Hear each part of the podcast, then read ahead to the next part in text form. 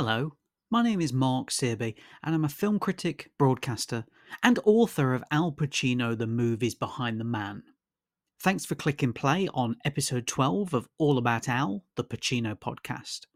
I think this is the episode that a lot of people have been waiting for a discussion on one of Al Pacino's greatest films, Dog Day Afternoon. A remarkable film that still stands the test of time today and, as many people will know, is based on a true story. Set during one day in August 1972, Sonny and his friend Sal attempt to rob the first Brooklyn Savings Bank. They take the bank's employees hostage, but things start to go awry almost immediately. The bank is cornered off by the police, and Detective Sergeant Eugene Moretti tries to negotiate with Sonny. Eventually, Sonny's demands for a bus to Kennedy Airport and then a plane to fly him and Sal out of the country is arranged, and well, that would be spoiling it for anybody who hasn't seen this incredible movie. I mentioned there about the hostages, and this interview is with one of those bank employees who is taken hostage. Sandra Kazan played Deborah, one of the female bank tellers in the film, right there in the thick of the action. Kazan is now a voice and speech coach in New York City. During her acting career, she's appeared on Broadway in productions of Fiddler on the Roof and Caligula. On screen, she's appeared in feature films such as The Plot Against Harry and Court, and you may have seen her pop up in an episode of the hit TV show Billions. However, it is Kazan's performance in the masterpiece that is Dog Day Afternoon that she discusses with me. So here it is All About Al, the Pacino podcast, episode 12, with actor Sandra Kazan on Dog Day Afternoon.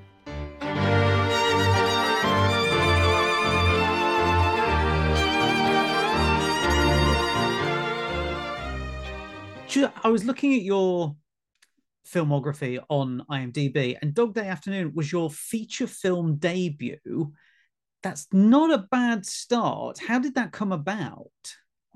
Well, I was asked uh, by Sidney uh, Lumet because I had worked with him many times. I had worked with him on TV when he was a television director, and uh, so he knew my work. Uh, and he was looking clearly for actors who could improvise. And we did a lot of improvisation in rehearsal. And Sidney likes to rehearse. And we had, if my memory is correct, uh, three weeks of rehearsal, and which was extraordinary. But uh, uh, so it was just a fabulous meeting. So it wasn't my first job because uh, I had worked in theater and I had worked on television as well. I was going. To, you mentioned in there that you had quite a long time to rehearse compared to nowadays. Was it the whole cast that was rehearsing? Yes, it was the whole cast. What was that like when you're just sat around the table before you're getting really into the machinations of each character? Well, we discussed, no, we were not sitting around a table because the, uh, Frank Pierson was around, as I recall, and the situation was described, and we were hostages, uh, trapped in this situation, and we were urged to develop our own character. He did not write specifically anything for any of the characters. So we had to come up with our own interior character, which was, you know, improvised. And uh, there was as a result, uh, the script person wrote down, and every time we came back, some of it was used. Uh, I had a whole character, um, but it was n- not necessarily used in the actual filming of the movie. So the uh, but the relationships between the hostages were established. And uh, so in rehearsal, when, well, let me go back because the audition was where I got to experience Al's intensity. I had to audition for him. He had to approve everybody in the cast, apparently. And so when I was called in to audition, there was Sidney and there was Al Pacino. And I really don't remember if it was a little bit of a script or we just improvised. But all I can tell you is that I did not have to act. His intensity was so overwhelming that all I had to do was look in his eyes and be terrified. It was not acting, it was just so strong, it blew me away. And so when it came to rehearsal, so I got the part. He said, fine. So uh, in rehearsal, the most significant moment was when he first takes out the gun.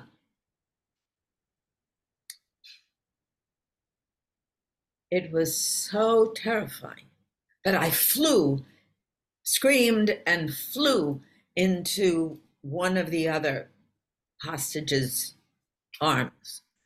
And so Sidney said, Keep it. and, you know, then I had to work on not anticipating doing that again. But it's in the movie. But the first time it happened, I mean, he is so intense. All you have to do is look at his eyes. You don't have to act. So, in terms of his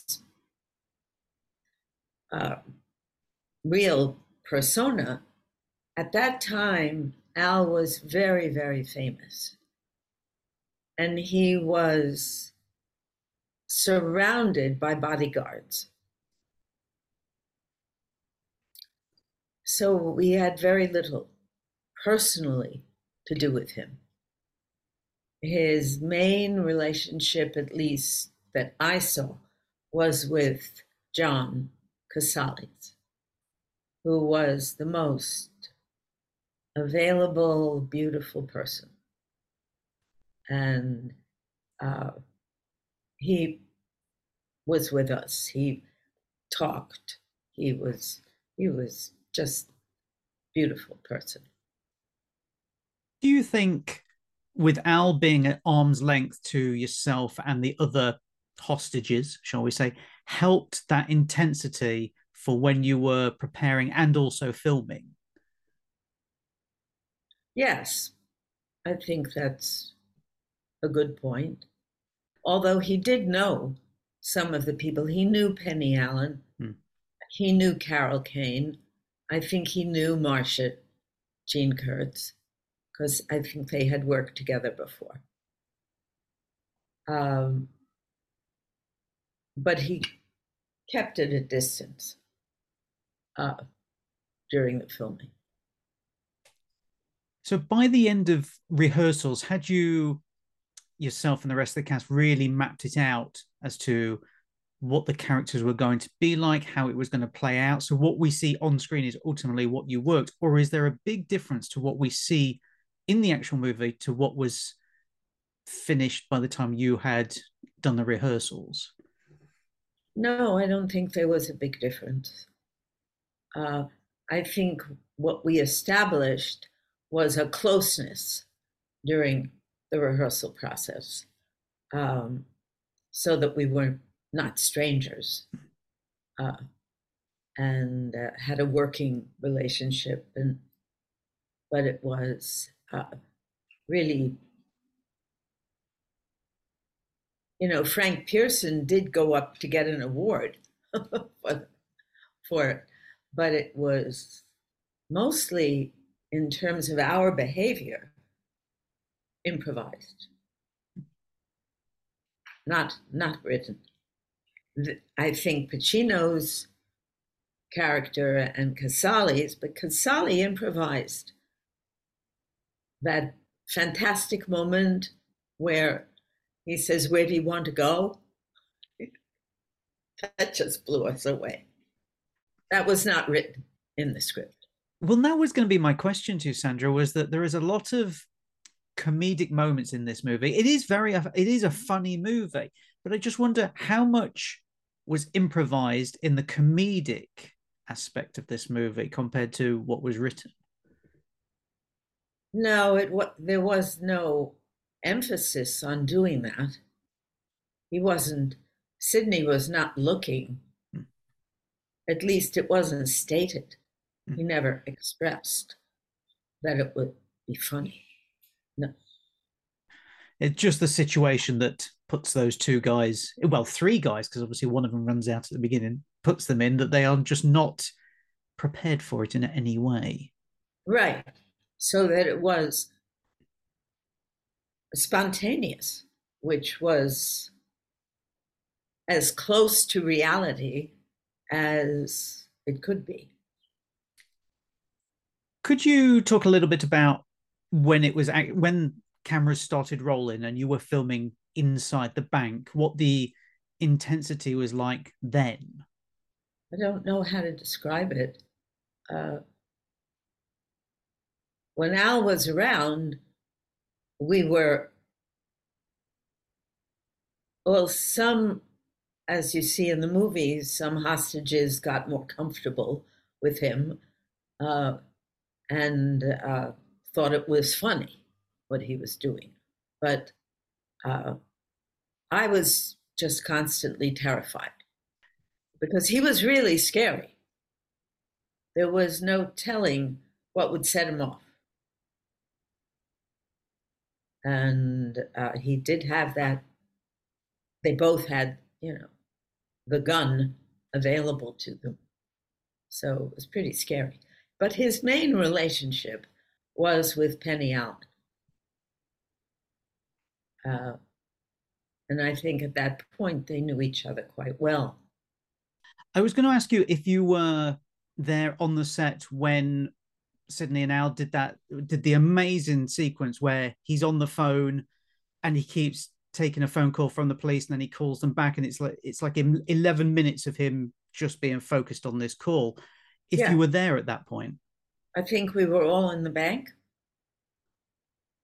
It happens in the bank, right? Yes, that's right. Yeah. Yes. And but, that's with Jane with um, which phone call are you talking about? So when one...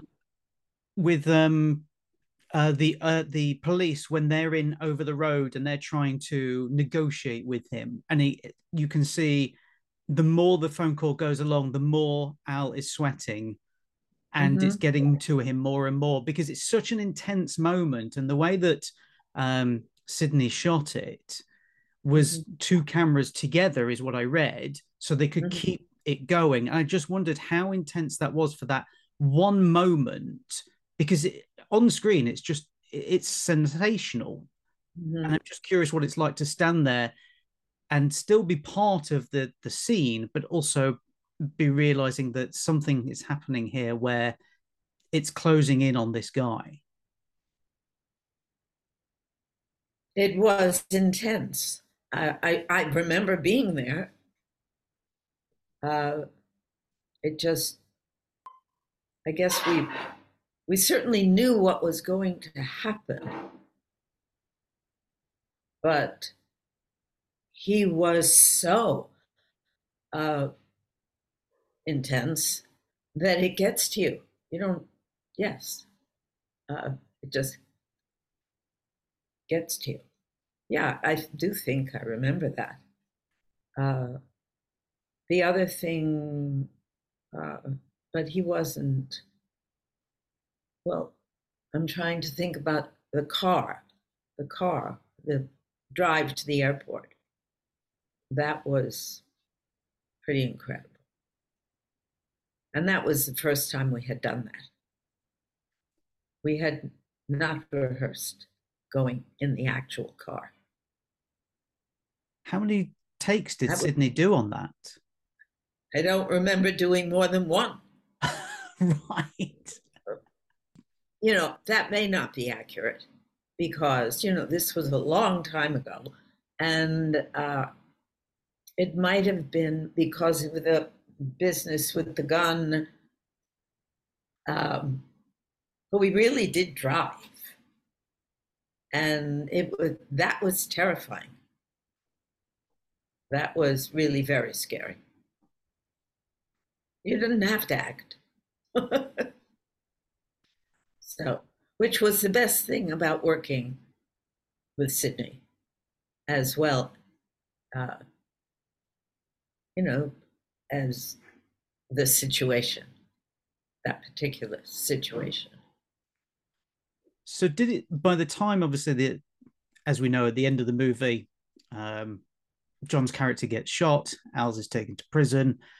Was there a sense of relief when that happened that suddenly that intensity had gone, or did it take a long time for you to to start to relax a bit more? Well, I remember that in the car, I started to cry. So there was a sense that we were going to get out of this. Uh, but it was um, still scary. Now, I was going to say, was there ever a point where you started to feel not scared or, or, or you know that intensity at all where there was a moment where you started to relax in the movie at any point or was it constant because you were always on edge yes i think we were always on edge there was some uh, i think some awareness that he wasn't going to hurt us that he actually didn't want to hurt us. He was trying to get out of this situation alive. And uh, the knowledge that he probably was not going to achieve what he wanted it was so crazy.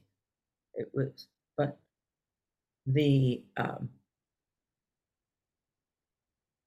but there was the gun I mean, there was the weapon.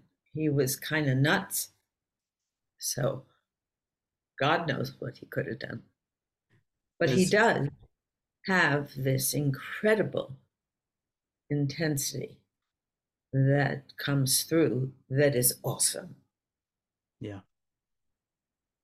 I have great respect for him as an actor. Well, with you, I was going to say, with yourself now being an acting tutor. Could I call you that? Would that be okay? Well, I have merged into coaching actors, and I do occasionally work. I was on um, had a small, you know, part on Billions. I also was in other films. I was on stage uh, in the original company of Fiddler. Uh, so uh, so acting, acting tutor, coach is is kind of only a little bit of what you have done throughout your career. Mm-hmm. And. I was going to ask you, obviously, as we know, Al is from the method school of acting. Is that something that you taught, teach at all at any point, or are you away from that? I'm always curious to know if people who have worked with Al have taken on his acting techniques? I had studied what you would call the method uh, long before I met Al. So I had been acting uh, since this high and in various ways. And then it did turn out that Sidney Lumet was our acting teacher at the School of Performing Arts. So I was introduced to this very early.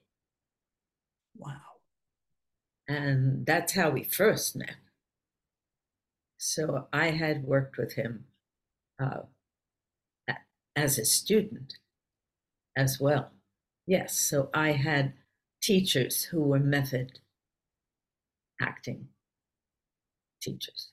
In terms of what I teach when I coach actors, I I wouldn't call it the method, but there are certainly uh, there's nothing wrong with the method as long as you use it uh, properly.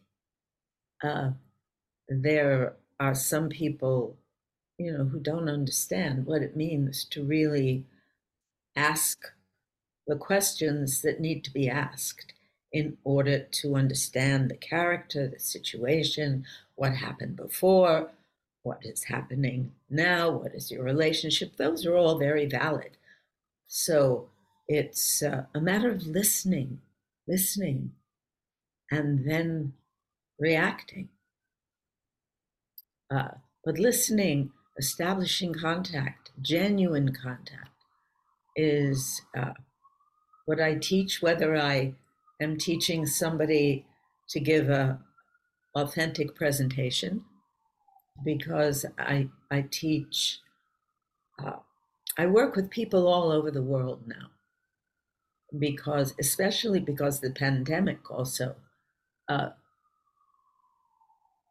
provided that uh, in terms of accent reduction, in terms of voice, in terms of being getting a new job, not speaking well enough. Uh, so there are various people who come to me for voice and speech work. But the actors I see recently are just tied to the script. They're just tied to the lines. Well, the lines are not the whole story at all. So that's where you would call the method. Uh, but uh, I don't teach the method. It's interesting you mentioning there about actors who you've spoken to recently and been working with recently who are tied to the lines, which is completely opposite to what you were doing, which what is what you said with Dog Day, and that's what Sidney taught you as well. Can, can you talk about Sidney just a little bit because you know sadly he's been gone for so long now that we're only we've only got small bits. You know, we've got the movies, but we we don't have any footage of uh, you know we don't have loads of footage of him what he used to be like or anything like that. So i'm just curious with you who had, who knew him for so long what he was like to work with? He was also pretty intense. Uh, he knew what he wanted. Uh, and uh, he was very alive he emphasized establishing genuine contact he, as a person, I loved him. I loved him as a teacher. Everybody loved him as a teacher. He was warm, he was available, he was uh, very big on not anticipating. See, when I had that moment where I was terrified when he went out, drew the gun, and I flew and screamed and flew into the other who was it that I flew into? Whether it was Penny, I'm not sure. Uh, and then I had to repeat it. And he said, Don't anticipate. Because it's very hard once you do something like that, not to try to repeat it. You know, to keep it as alive, it, that's a challenge. Because if you know what's going to happen and you know what the result is that is wanted, that's that's acting. and not to anticipate is a challenge. But he was very supportive and very warm. So he was a loving person and very available. I mean, during all the time, you know what movie making is like in terms of a lot of waiting around. a lot of waiting around. And so he would also sit and wait around a lot of the time. So, but uh, he was a lovely man. There now, a... there are interviews, I'm sure you've seen them with him, and he has written a book. Mm. It's a great book? book. It's a fantastic book. Right. And so I, I think from that, you probably have gotten his approach. Uh, but since I knew him, uh, I think longer than anybody else who worked on that film, uh, because I knew him as a student. Uh, and uh, I would not call him method, method. You were available to everything, to every approach. You use everything. and uh, I was going to say, you mentioned a word there intense. He was intense, but as you said, he was available, but he was intense. And you also mentioned that word about Al as well. Do you think that's why they got on so well? Is because when they needed to be in that zone, they could just click straight into it. Yes, I think that is a good point. Although, honestly, I cannot tell you what might have gone on between the two of them in terms of their private conversations about the character, uh, since we were not privy to that. Hmm. I, I was not there for any of that. Private conversations about the character. It was a fantastic job, and we all loved being there. Nobody was unhappy. It was just we we were aware that this was just a great situation, and everybody in it, in terms of the cops, in terms of what was going on, it was extraordinary. And all the actors, wonderful actors, so many of them no longer alive. It, as you say, you know, unfortunately, there's not many people left who were in this phenomenal movie. Um, so to have first-hand experience from yourself is, just amazing because it is one of those movies that is constantly rated as one of the best Pacino performances. I don't know. Uh, do you feel that, like, you know, out of Pacino's filmography, do you think it is top five or something? Yes, I do. He was so alive. I mean, in that scene when he comes out of the bank and he says, Attica, Attica, Attica, that was really alive. That was in the moment. That was still amazing. I just saw it the other night when it was on. I thought, I can't watch this anymore. I guess my question to you would be then you've had such a wide career stage, screen, TV, and movies. Where does appearing in Dog Day Afternoon rank for you? Well, I am very happy, very happy that I was in it. But looking at it, uh, I have thoughts about what I wish I had done that I didn't have the freedom to do, or that I felt I didn't have the freedom to do, uh, because I didn't want to get in the way of the most important part of what was going on. So I felt a bit stifled in terms of the character that I had chosen uh, seemed I was just uh, I wish I had found something about the character that was more active rather than just being terrified all the time. But he really scared the hell out of me. as you said, it's not acting. It's it, it was real life. Yes, it really did seem that way. So I just have one last question for you, Sandra, and um, I'd like to know what your favorite Al Pacino movie is. Well, I don't know if I've seen all of them. Uh, I think it would have to be Dog Day Afternoon. So I think he's so alive in that movie that uh, and so desperate. Uh, and it still uh, holds up because of the situation and his performance. Yep. Which is, I think, off the charts. Yeah. And the- his desperation, his growing, growing desperation as the situation continues is beautifully realized. Yeah. So great respect for him.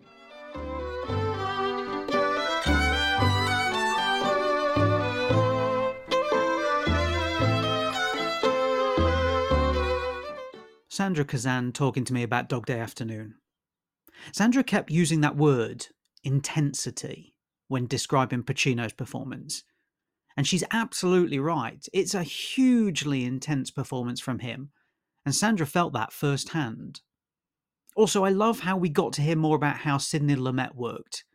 It's quite rare in this day and age that we hear about Lumet, so Sandra's stories about what it was like working with him were an absolute treat it was a delight to have Sandra on the podcast. So few of the people who starred in Dog Day Afternoon are still with us. To have a first hand account like Sandra's then is, well, it's brilliant. So, my thanks to Sandra for coming on the podcast. I hope you enjoyed this episode. If you have any feedback, then please do get in touch. You can find me on X, aka Twitter, on Instagram, and on Blue Sky, or you can contact me via my website, marksearby.com. If you enjoyed this episode, then please don't forget to subscribe to the podcast for all future episodes. Until next time.